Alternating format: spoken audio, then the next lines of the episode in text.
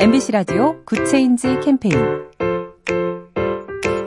안녕하세요. 아나운서 손정은입니다. 요즘 운전자들이 가장 무서워하는 존재는 스마트폰에 시선을 빼앗긴 보행자입니다.